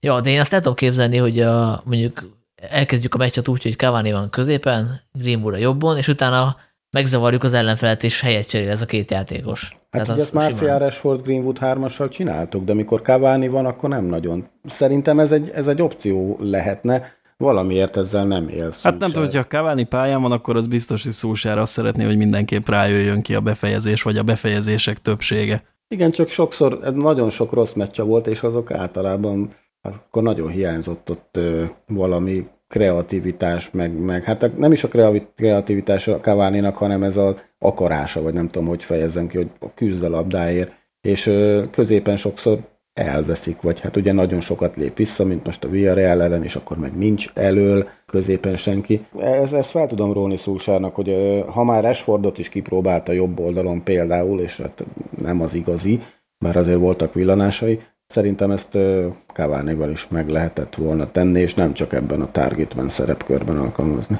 Menjünk tovább. Ötödik helyzet Rashford 59 ponttal. Itt annyi lábjegyzetet tennék, hogy én eredetileg a Rashfordot a saját toplistában hátrébb tettem, azt hiszem a 9. helyre. Aztán megnéztem a statisztikáit, és átvariáltam a toplistámat, följebb került, és ennek az lett az eredménye, hogy a, az összesítésben is följebb mászott Rashford a ötödik helyig egészen. Szóval az van, hogy összességében lehet, hogy azt mondjuk, hogy csalódás keltő a teljesítménye, mert ugye a, a döntőbe, Európai döntőbe se nyújtott túl sok mindent, de azért elég jó statjai vannak még így is, tehát hogy ő adta a legtöbb gólpaszt a Bruno mögött a bajnokságban, meg azt hiszem, hogy összességében is. Hát 21 gólt lőtt, 9 asszisztal, úgyhogy Hát igen, a benyomásunk az, hogy azért, azért 20 gól ne legyen már csalódás akármilyen játékostól, csak Rashforddal kapcsolatban az az érzésünk, hogy ez lehetett volna 30 fölött is. Hát jó, de mindig csak 23 éves, szóval. Hát azért Rashfordnak voltak nagyon-nagyon jó meccsei, amiket ő nyert meg nekünk, illetve most már azért így a cseleiben, meg az elfutásaiban is olyanokat látni tőle, amiket tényleg csak ilyen világklasszisoktól szoktunk, meg ugye ilyen Ronaldinho vagy Zidane-féle cseleket, amiket művel. Szerintem igen komplet játékos lett Rashford, akinek elég sokszor van rossz napja, de szerintem azért kapcsolatban áll azzal is, hogy rengeteget faragták ebben a szezonban, meg hát 57 meccset játszott, ami valami nagyon elképesztően durva szám, és itt a szezon utolsó két hónapjában elég sokszor sérülten is játszott, amit lehetett látni így a, főleg a lecserélésekor, hogy elég sokszor biceg, vagy meccs közben is. De általában itt a Rashford az első öt percben megkapja a csomagját, az ellenfél pontosan tudja, hogy hova kelljen rugni, hogy, hogy fájjon neki, és azért ez eléggé megnehezíti a dolgát, és hát amit mondtad, azért ne felejtsük el, hogy egy 23 éves srácról beszélünk, akinek hátán kéne vinnie sokszor a csapatot. Én egy picit azért az edzőstábot megravom abban a tekintetben, hogy azért nem tudják lenevelni a vagy kinevelni a Rashfordból azt, hogy, hogy tényleg mindig rávezes, rávezeti a, a labdát a védőre, és hát tíz esetben hétszer a cselt választja, és tíz esetben mondjuk ötször belevezeti a labdát a, a védőbe, tehát hogy ezért frusztráló az ő játéka, már oké, okay, hogy hozza a számokat, de, de látjuk, hogy ezek a számok sokkal jobbak is lehetnének, hogyha mondjuk picit önzetlenebb lenne, mert mert ugye, ugye most gyakorlatilag balszésőt játszik, és ebbe a szerepkörből szerintem nem kéne ennyit kreatívkodnia, tehát néha azért egy, egy, egy jó gólpassz vagy kulcspassz, az, az fontosabb lenne, mert, mert látszólag ezek a, ezek a, ezek a cserek azért még annyira nem mennek neki, mint mondjuk nem tudom, egy Sancsónak, vagy egy Messinek. Cseleinek a fele jön be, ahogy nézem, itt 5,2 tized csellel próbálkozik meccsenként, és ebben a fele 2,6 az, ami... Ja, a nagyobb probléma az, hogy szerintem Rashford akkor jó, amikor tud versenyt futni a védővel, akár nála van a labda, akár nincs, és amikor már ott vagyunk, hogy eljutottunk a 16-osig, és már a védő is behátrált, és már toporognak mind a ketten, akkor, akkor jönnek a hülye megoldások. Hát azért itt a Rashfordnak nagyon sok zseniális megoldása volt ebben a szezonban, és hát emlékezhetünk a, nem majd beszélünk a legszebb gólokról, de azért ott elég sok Rashford megmozdulás van. Hát én a zsenialitása leginkább a félpálya környékénél emlékszek tőle, tekertő már ilyen irgalmatlan nagy 40 méteres átadást valahol az oldalvonalnál, ott a valahogy touchvonal mellett a felező vonaltól. Tekert jobbról, Cavani fejére is tökéletes beadást, Igen. Adott Brunónak egy ilyen reverse paszt, ami ugye fölvágta utána Bruno a felső sarokba, úgyhogy mindenki azt hitte, hogy Rashford el fog jelölni rashford kapcsolatban még, amit szerintem mindenképpen javítania kéne, mert szerintem hogy az all-round, all game-mel nincsen baj, tehát azzal, amit mezőnybe csinál, vagy akár a 16-osig, a befejezésein azon viszont javíthatna. Hát a probléma az, hogy Rashfordnak, ha jó napja van, akkor belövi a, a helyzeteit, ha meg nincsen jó napja, akkor meg nem lövi be, csak az a probléma, hogy a befejezései ettől függenek, hogy épp aznap milyen lábbal kelt fel, kicsit olyan, olyan befejezőt kéne belőle elfaragni, aki kevésbé függ attól, hogy aznap reggel épp, épp milyen lábbal kelt fel, vagy nem tudom, kevésbé ilyen pillanatnyi formától függ az, hogy legalább eltalálja a kaput.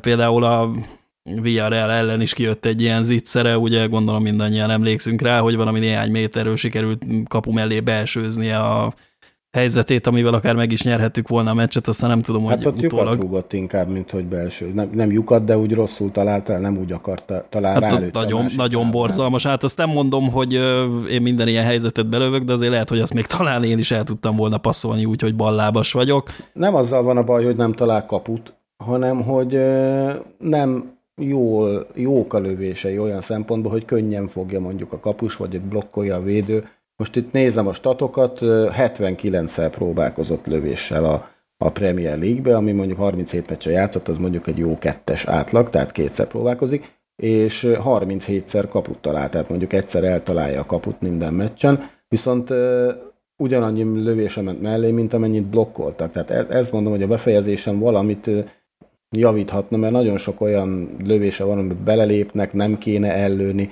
vagy egy csomó olyan, ami hát ö, ilyen kapustja meg. Úgyhogy ezen, ezen mindenképpen javítania kell, de hát szerintem ő, ő, ő így is kulcsjátékos ö, nálunk is, meg hát annyira nem érdekel. Az van, van benne potenciál, csak kihozhatnánk belőle. Ja, meg nem tudjuk, hogy most mennyire küzd sérülésre, mert voltak ilyen hírek, hogy, hogy egész, uh, egész Hát most elvileg ott tartunk, hogy műteni kell, és ugye direkt azért halogatja, hogy az EB-n játszhasson, igen, és a vége igen. van a tornának, majd akkor lesz orvosolva a probléma, a hátával van valami. Ja, hát én, én az angol válogatottnak mindig szurkolok, de most azért nem bánnám, hogyha mondjuk az első meccsen a Rashford összeszedne valami könnyű sérülést, ami miatt nem tud játszani a folytatásba. Én nem bánnám, a kiesnének, és Rashford meg meg minél hamarabb jöhetne. Ne, hát ez, ne, ez nem fog megtörténni. Nem. Hát nem, a harmadik is tovább. De. És akkor a negyedik helyzet van Biszaka 80 ponttal, ugye itt is van egy 21 pontos ö, szakadék Rashfordhoz képest. Hát ugye van Biszaka is visszatérő témája a podcastnek, konkrétan az, hogy ő mennyire alkalmas arra, hogy United-es hagyományokat követve ne csak védekezzen, hanem támadjon is, és ö, hát én azt láttam, hogy ebben a tekintetben ő fejlődött, de azért még van hova fejlődnie, szóval azért 5-6 gólpaszt azt hiszem összehozott így is, ami szép eredmény az előzőekhez képest, úgyhogy abszolút azt mondom, hogy biztató az a teljesítmény, és mondjuk ennek tükrében érdekesek azok a hírek, hogy esetleg a nyakára hozzuk a, a, trippiét, aki ugye támadó stílusú balhátvéd. Szerintem beszéljünk inkább Van Bisszakáról, mert megérdemli, ugyanis hát ugye tavaly jogos volt vele szemben az a kritika, hogy nem segíti a támadásokat. Idén ez szerintem abszolút megváltozott, és nem feltétlenül itt a négy, hát a BLL együtt öt gólpasszra gondolok, hanem elsősorban itt a labda felhozatalokra, illetve pont a betümörülő ellenfelek elleni játékra gondolok, ugyanis Van Bissaka szerintem egy az egyben, ha meg kell verni egy embert, a csapatnak az egyik legjobbja és ezt, ezt azért elég sokszor kamatoztatta a jobb szélen. Annyi talán, hogy ugye még a bal oldalon van egy jól működő Rashford show páros, ez a jobb oldalon hát úgy változik, hogy ki van. Van Bissaka nagyjából állandó, ugye 54 meccset játszott, ami szintén ebben a rövidített szezonban egy nagyon nagy szám, és talán, hogyha lesz előtt egy olyan játékos, akivel folyamatosan együtt játszanak és összeszoknak, akkor ez, ez, ez a támadásban való részvétel ez még jobb lehet, és hát szerelésben pedig, hát hogy is mondjam, nem lett feltétlenül rosszabb, sőt. Hát úgy verhetetlen benne konkrétan. Na, én Van Biszakát egészen pontosan a második helyre raktam, ami hát abszolút jelzés értékűnek szántam, ugye szerintem nálam többet senki nem fikázta Van Biszakát itt a korábbi podcastok alatt, hát szerintem óriásit fejlődött a, a labdával történő játékban, ugye ahogy Bionder is mondta, kiosztott öt gólpaszt, és emellett két gólt is lőtt. Igen, a gólokat ne felejtsük el, mert ráadásul eléggé, eléggé faszagólok voltak. Szerintem se felejtsük el. Labda, labdával továbbra se lehet elmenni, mellette meg labda nélkül se. Továbbra is a, gyakorlatilag a Premier Ligában a legjobban szerelő hátvéd. És ha továbbra is ilyen szépen fejlődik, hát én minden kritikát visszavonok Van Biszakkával kapcsolatban. Szerintem óriásit lépett előre tavalyhoz képest, és ugye elnyűhetetlen. Tehát így most azt hiszem Maguire is többet játszott úgy, hogy ugye Maguire kidőlt így a hát végére. Hát 34 és meccsen játszott a Premier League-ben 3000 perc fölött. Ez eszméletlen sok, tehát gyakorlatilag a komplet szezont rá lehet bízni, úgyhogy közben azért az európai kupa meccseken is játszott, úgyhogy nem nagyon érzem én feltétlenül szükségét annak, hogy Trippiert vagy bárki mást elhozzuk most per pillanat a jobb hátvéd posztjára, mert jót tesz azért a rotáció, de hogyha valaki ennyire konzisztensen képes teljesíteni, akkor meg mi a fenének. Gyakorlatilag egyetlen egy meccse volt, amire azt lehet mondani, hogy ez tényleg rossz volt, ugye a Tottenham elleni 1-6, de hát az így mindenkinek kompletten szarmérkő. Só Mindenki... is is a legrosszabb arcát mutatta szóval. Igen, ott, ott, ott az mindenkinek a legrosszabb mérkőzése volt a szezonban, de Van Bisszakának nem volt több. Van Bisszakának, a, amit már említettem, ez az egy az egybe, hogy megveri az emberét, a Premier League-ben a jobb hátvédek közül csak a Wolvesos Szemédónak, illetve a Southamptonos Walker Petersnek volt több sikeres csele, mint Van Bissakának. Itt ugye Szemédóhoz hozzá kell tenni, hogy a Wolves általában öt védővel játszik, tehát ő ilyen szánvédő, úgyhogy nyugodtabban mehet előre, meg próbálkozhat cselekkel. Walker Peters nem tudom, nekem nem tűnt fel, hogy olyan nagyon, nagyon jó játékos lenne, viszont azért, hogy ebben a rangsorban harmadik, az kicsit válasz a ő tért kritikákra, hogy, hogy ügyetlen, meg nem technikás, hasonló. Viszont a hátrányairól még annyit akartam mondani Van Bisszakának, hogy két nagyon e, komoly mm, hátránya van, és ez nem a támadás szerintem, hanem az egyik az az, hogy nagyon sokszor ő feleslegesen megy előre, és hatalmas terület nyílik mögötte, és ezt ebből ezt sokszor kihasználja az ellenfél, főleg azok az ellenfelek, ahol nem egy, hanem, hanem két ember is van, a, van az ő oldalán, ugye egy szélső, meg egy, egy szélső hátvéd. Illetve a másik, hogy ha viszont az ellenfél támad, akkor a lesreállítást ő nagyon nem érzi. Ugye elmondta itt a stáb is többször, hogy nem feltétlenül játszunk lescsapdával, de ez nem jelenti azt, hogy azért ne kéne erre odafigyelni, mert főleg akkor, hogyha a támadás a másik oldalon zajlik, tehát sóék oldalán, ott lép ki valaki, akkor nagyon sokszor van az, hogy Van Bissaka az, aki a, a mi jobb oldalunkon beragad. És, de hát ez egy olyan dolog, amit fel lehet rá hívni a figyelmét, lehet gyakorolni, nem is feltétlenül éles helyzetekben, hanem edzésen is, illetve a taktikai szobában úgymond. Úgyhogy minden esetre nekem nagy kedvencem van Biszaka, főleg már tavaly szerettem, idén az abszolút kedvencén nőtte ki magát, és egyébként én is följebb tettem őt, én a harmadik helyre szavaztam be Van Bissakát. Ó, hát igen, azt, azt különösen imádom, amikor átvonul mélyen az ellenfél térfelére, és ott is ugyanolyan kegyetlenül becsúszva szerelne mindenkit, mint hogyha saját térfelé lenne, az valami ilyen széletlen, meg igazán nem nagyon értem, hogy nem is azt, hogy miért marad ki az angol válogatott keretéből, hanem hogy hogy lehet ennyire alacsony szinten a na, mondjon valaki erre magyar szót, hogy Pe Peking Orderbe, erre mondjon már valaki egy jó magyar szót, hogy valami negyedik vagy ötödik jobb hátvédként tartja őt számon Southgate. És még lejjebb. Még lejjebb? Nagyon még lejjebb, jó. mert említette a Leeds-es Eilingot, meg a Villás Metikest, mint opciók, mikor kérdezték, hogy ugye mikor Alexander Arnold kimaradt márciusban, és akkor mondta, hogy nem csak ő, hanem ott van még Eiling és, és Metikes is, Van Bissakát nem említette meg, Hát szerintem Ambiszakának nem kell sokat várni az angol válogatottságra. Lehet, hogy már idén nyáron új edzője lesz, de legkésőbb jövő, jövő télen új menedzsere lesz a, az angol válogatottnak, és szerintem neki hiba lenne elköteleznie magát Kongó, azt hiszem, vagy, vagy Demokratik Republik, ugye két Kongó van, valamelyik kongói válogatott hoz, meg hát nekünk nem is lenne az a legjobb, hogyha őt eljárna két évente. Hát igen, két évente Afrika kupázni a legnagyobb darálás közepén. Hát igen, de továbbra se tudom érteni, hogy egy olyan hátvéd, aki mellett nem lehet elmenni egyszerűen sehogy, meg nem lehet mellőre beadni a labdát, az egyszerűen hogy tud kimaradni a válogatott keretéből, nem feltétlen kell, Szerintem hogy ott... Sterling lehet a háttérben, ő nagy kedvence Southgate-nek. Ezt most nem értem, hogy jön ide Sterling. Hát neki nem szoktak jó meccsei lenni Van Bissaka mellett. Leginkább. Ja, értem, értem, és akkor Sterling mondta, hogy inkább ne jöjjön, mert az edzéseken is megaláz, és az, ez az önbizalmam. Hát azért azt tegyük hozzá, hogy ezért a jobb átvéd posztot illetően az angolok elég jól le vannak keresztve, tehát hogyha az angolok nem jól szerepelnek ezen az EB-n, az nem azért lesz, mert mondjuk nincs elég minőség a jobb oldalon, tehát ez most belefér, hogy a Van Bissaka kimaradjon. Mondjuk vicces, hogy ennek ennél négy jobb átvédet visznek el.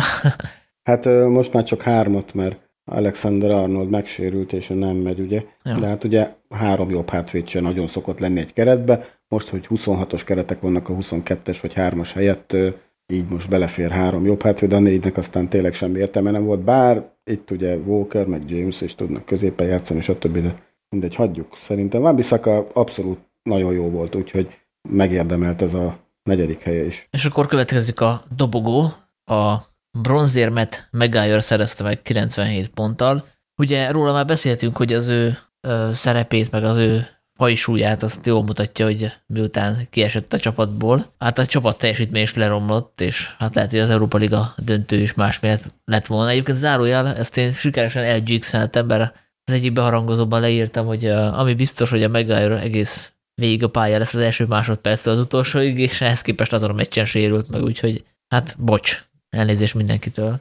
Megálljon igen, ez a, amit említettél, vagy utaltál rá, hogy igazából akkor tűnik fel, hogy mennyire kell, mikor nincs ott. És ez az utol, utolsó pár meccsen sajnos eléggé kiderült, mert uh, hibázott sokat a szezonban, de hát uh, melyik játékos az, aki nem hibázik, nála ugye ezek külön, különösen fel vannak nagyítva, uh, viszont a legtöbbször, amikor Megayer jól játszik, akkor sarlangmentesen, szinte az, hogy észre se lehet venni, mert ami mondjuk Lindelöf mellett egy elnyomja egy csatár, vagy megelőzi, vagy kicselezi, legtöbbször ezeket fel sem ismerjük, mert Megayer egyszerűen csak oda megy és elveszi a labdát, vagy, vagy meg sem szerzi az ellenfél csatára, úgyhogy ő nagyon kell oda hátulra, és én szkeptikus voltam a leigazolásával, főleg az ára miatt, de abszolút kihagyhatatlan lett, és ez, hát ez mutatja is, hogy amikor nem sérült, ő aztán tényleg minden percet a pályán tölt. Ja, hát mit lehetne még hozzátenni, továbbra is a legjobbak között van a Premier Ligában, így a progresszív passzokkal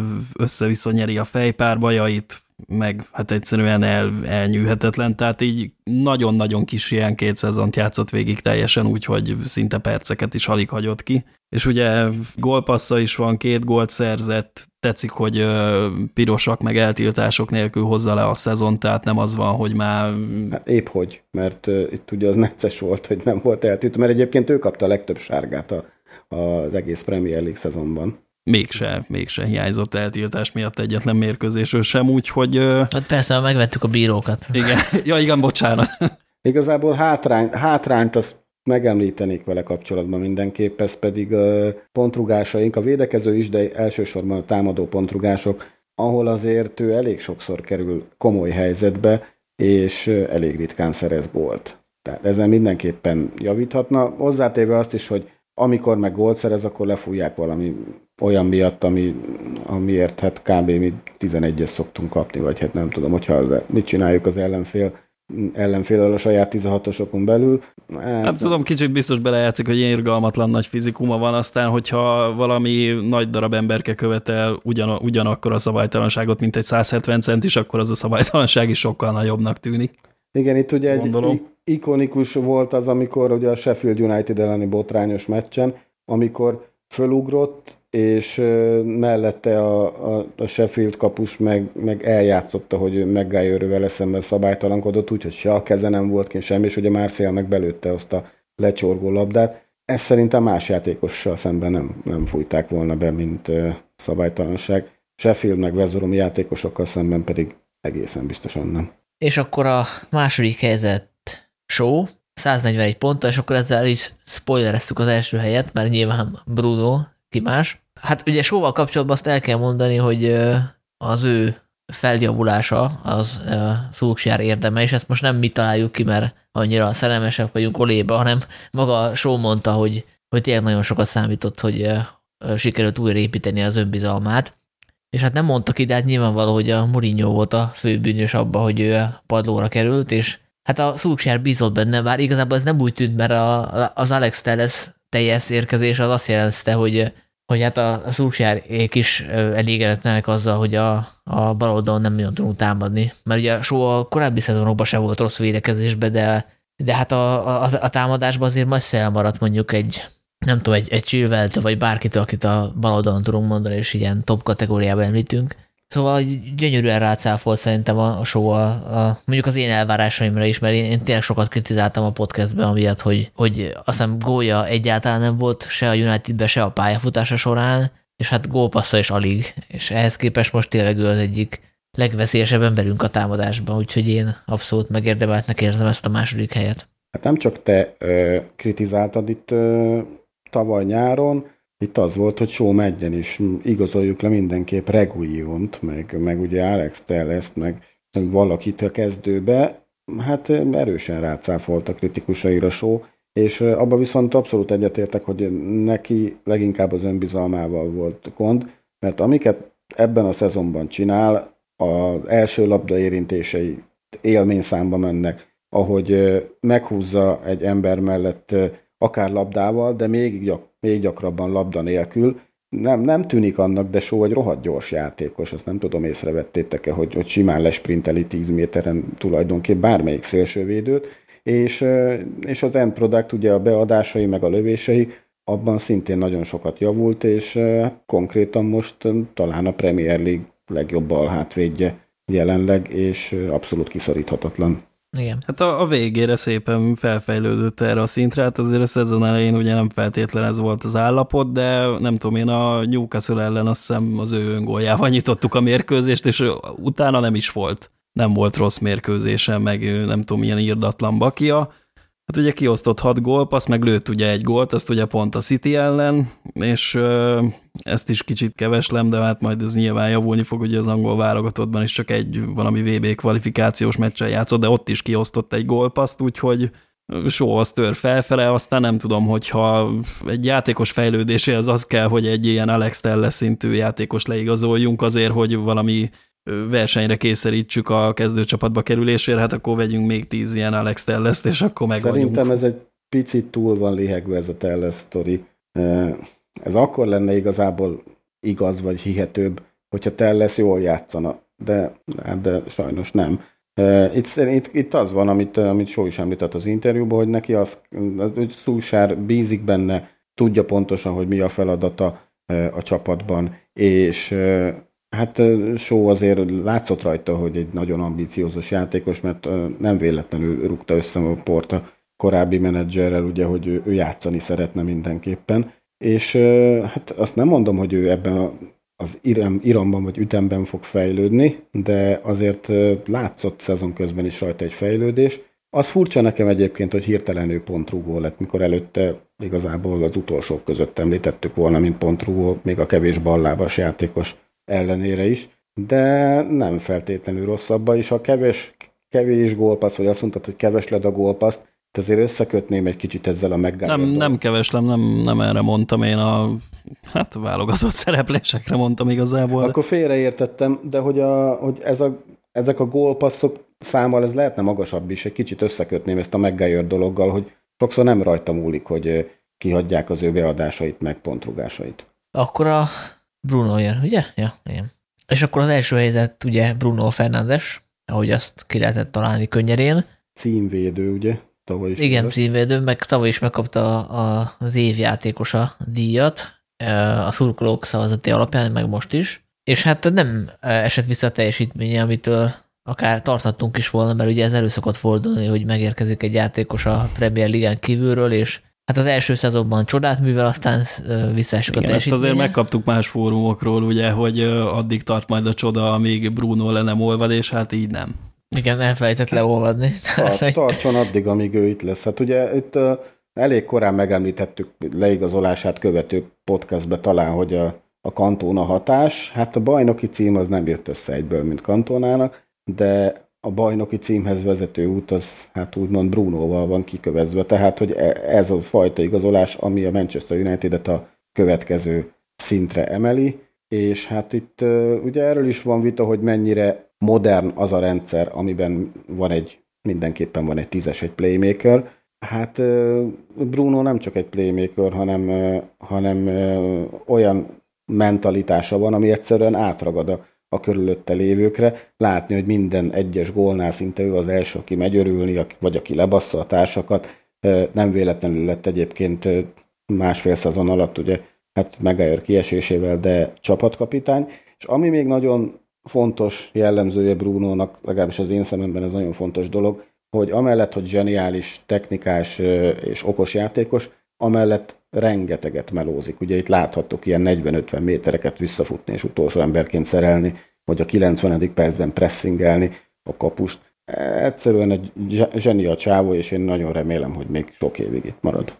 Igen, hát sok esetben ő futja a legtöbbet a, a meccsek alatt, ami igazából a posztját tekintve meglepőnek is mondható, mert nem neki kéne. Tehát nagyon sokat melózik, és én egyébként féltem tőle, amikor igazoltuk, hogy ő tényleg olyan lesz, mint mondjuk a mint mondjuk Özil az Arzenálba, hogy hozzá tudja tenni a támadáshoz a maga részét a kulcspasszokkal, de amúgy tényleg olyan lesz, mint egy ilyen klasszikus tízes, és tényleg ahhoz képest sokkal aktívabb, és nem nagyon látszik meg rajta, hogy egy gyengébb bajnokságból érkezett, tehát egy pillanatok alatt fölvette a, a, a tempót, úgyhogy továbbra is pozitív csalódás, illetve meglepetés. Annyi érdekességet azért elmondanék, hogy ugye a, a szurkolók őt választották a legjobb játékosnak a szezonba, viszont a csapattársa meg sót, ami azért szerintem elég vicces dolog, tehát hogyha azt nézzük, hogy a mondjuk a show lesérül a szezon elején, és a teljes játszik a helyén, akkor hát lehet, hogy mondjuk nem a másodikak leszünk, hanem nem tudom, negyedikek, de szerintem a top is stabilan meg lett volna, meg a, talán az Európa Liga döntő is, de hogyha mondjuk a Bruno sérül le, akkor azért eléggé veszélybe lett volna a szezonunk, tehát ebből a szempontból ez egy, ez egy, ez egy fura uh, döntés volt a játékosoktól. Ebben egyébként lehet, hogy az is benne, hogy a só régebb óta ott van, és hogy a, inkább, inkább és hogy a Brunot azért elismerik, meg tisztelik, de úgy vannak vele, hogy azért lehet, hogy picit nagy, nagy már az arca, ami egyébként a, az előnye is, mert ő azért tud ilyen teljesítményt letenni, mert ő úgy érkezett ide Manchesterbe, hogy én, én vagyok itt a megváltó, és, és, és én vagyok az, aki a helyzeteket csinálja, és ez, egy, ez az arrogancia, tudjátok, ami benne van a, a szlogenben, hogy not, Not arrogant. Not arrogant, just better. Hát ő, ő arrogant and better. Tehát ez, ez egy pozitívum, de lehet, hogy a csapattársaknak ez picit úgy jött el, hogy akkor oké, okay, hogy vagy Bruno, de basszus, hát másfél éve, hogy itt, a, a sót megismerjük, nem tudom, öt éve, akkor ezt most ezt, ezt az elismerést most neki adjuk. Nem tudom értékelni ezt a döntést másképpen, csak egy ilyen gesztusként. Én dolgoztam nyolc évet Angliában, és hát azért az angoloknak maguk felé hajlik a kezük, tehát van egy ilyen mm, egészséges, de néha már túlzott ilyen patriotizmus, főleg a munkahelyi dolgokban. Úgyhogy én inkább azt látom, hogy angol, régebb óta van ott játékos társak szeretik. De egyébként, amit olvastam, játékosoktól nyilatkozatot, például ma olvastam Van Bissakáit, megkérdezték sorról, és ő is azt mondta, hogy mindenki hozzátette Van Bissaka is, hogy Bruno is ott van, de én sónak adtam ezért meg ezért. Itt is egyébként nem sokon múlt, tehát 10 pont különbség volt Bruno és Só között a mi szavazásunkon. A Stratford and közönségszavazás, ami ugye beleszámított a, a, az összpontszámba, ott is, ott is kevésen múlt, vagy ott nagyon sokan sót rakták az első helyre. Kicsit, hát ott is 10 pont volt, ha jól látom. Hát nem, ott ugye 50-en szavaztak, ott 100 pont volt a különbség, de ez a 100 pont is olyan, hogy ott nem, hát 1102, 998 mindegy, de hogy sokkal, sokkal közelebb volt Só ott is Brunohoz, mint a harmadik helyezett Maguire, vagy negyedik Rashford, vagy, vagy vagy a többiekhez. Bruno szerintem, hát hogy is mondjam, magáért beszél az, amit csinál. Nem biztos, hogy, hogy a játékos társak megválasztották volna, és ez úgymond jelent valamit Brunonak. Lehet, hogy ez, ezzel azt akarták elismerni, hogy Show valóban többet fejlődött tavaly óta, mint mondjuk Bruno. De hát nem... nem Bruno-nak már nem kell fejlődni, hát játszani így, azt jól van. Fejlődhetne egy picit a, hogy is mondjam, a, az igazán fontos meccseken néha nem az, hogy eltűnik, hanem túl, túlságosan akar, vagy, vagy túl jó dolgokat akar csinálni. És ugye Brunótól megszokattuk, hogy Brunónak van mondjuk 5-6 zseniális megmozdulása egy meccsen, meg ugyanannyi szörnyű. De éppen azért, mert ennyiszer megpróbálja, és mert tudja, hogy össze fog jönni, ezért, ezért képes annyi gólpaszt adni, gólt lőni, kulcspaszt adni, hasonló. És valahogy ez a nagyobb meccseken egyrészt nem ilyen számba tudja, mert jobb az ellenfél, másrészt meg kisebb százalékba jönnek be. Hát itt említhetnénk ugye az Európa Liga döntőt, ahol szintén próbálkozott, talán a legtöbb lövése neki volt például, de valahogy nem jöttek össze a dolgok. Ez, ez talán, ami egyedüli hátránynak tudok felhozni, vagy, vagy negatívumot Brunoval kapcsolatban. Szerintem ezt nagyon jól összefoglaltuk. Ez én egyetlen mondatot írtam fel hozzá a kis jegyzetembe, hogy több mint tízes nem tudom, 28 gól, 17 gólpassz. Én nem nagyon emlékszem rá, hogy az ilyen tízes szerepkörbe focizgató játékosok között láttam-e már ilyet korábban, de biztos, hogy majd a kommentmezőbe össze lesz szedve néhány ilyen példa, én nem nagyon emlékszem rá, nem csak Angliából, hanem így külföldről sem. Hát az évjátékos a díjhoz nem lesz elég, az Ruben Diás kapta, ugye? Igen, mint City Ennyi. City, City védő. Hát jó, kiválasztottak valakit a bajnok csapatból, de valóban Bruno volt a, szerintem az egyetlen olyan játékosunk, akinek hát nagyon reális esélye lett volna erre a, erre a címre, de nem tudom, jövőre. Jövőre azt is odaadjuk. Ja, hát neki mondjuk ezek után az a mindig szembesülnie kell, hogy olyan magasra tette a lézet, hogyha mondjuk nem tudom, jövőre csak 15 gólt rúg és 10 gólt passzol, akkor az egy csalódás lesz, mert most ezek után elvárjuk tőle, hogy rúgjon 30 gólt, és adja a 25 gólpaszt. Ő is elvárja magától. Azért akar minden meccsen játszani, meg, meg tényleg egy állott mentalitásban. Ha ilyen mentalitás párosul ilyen technikai tudással, akkor ott tényleg, tényleg világklasszis játékosról beszélünk, és igazából a legjobb korban van 3-4-5 remek éve lehet még előtte. Mert remélem, hogy, hogy nálunk fog kiteljesedni, és, és nem máshol mondjuk.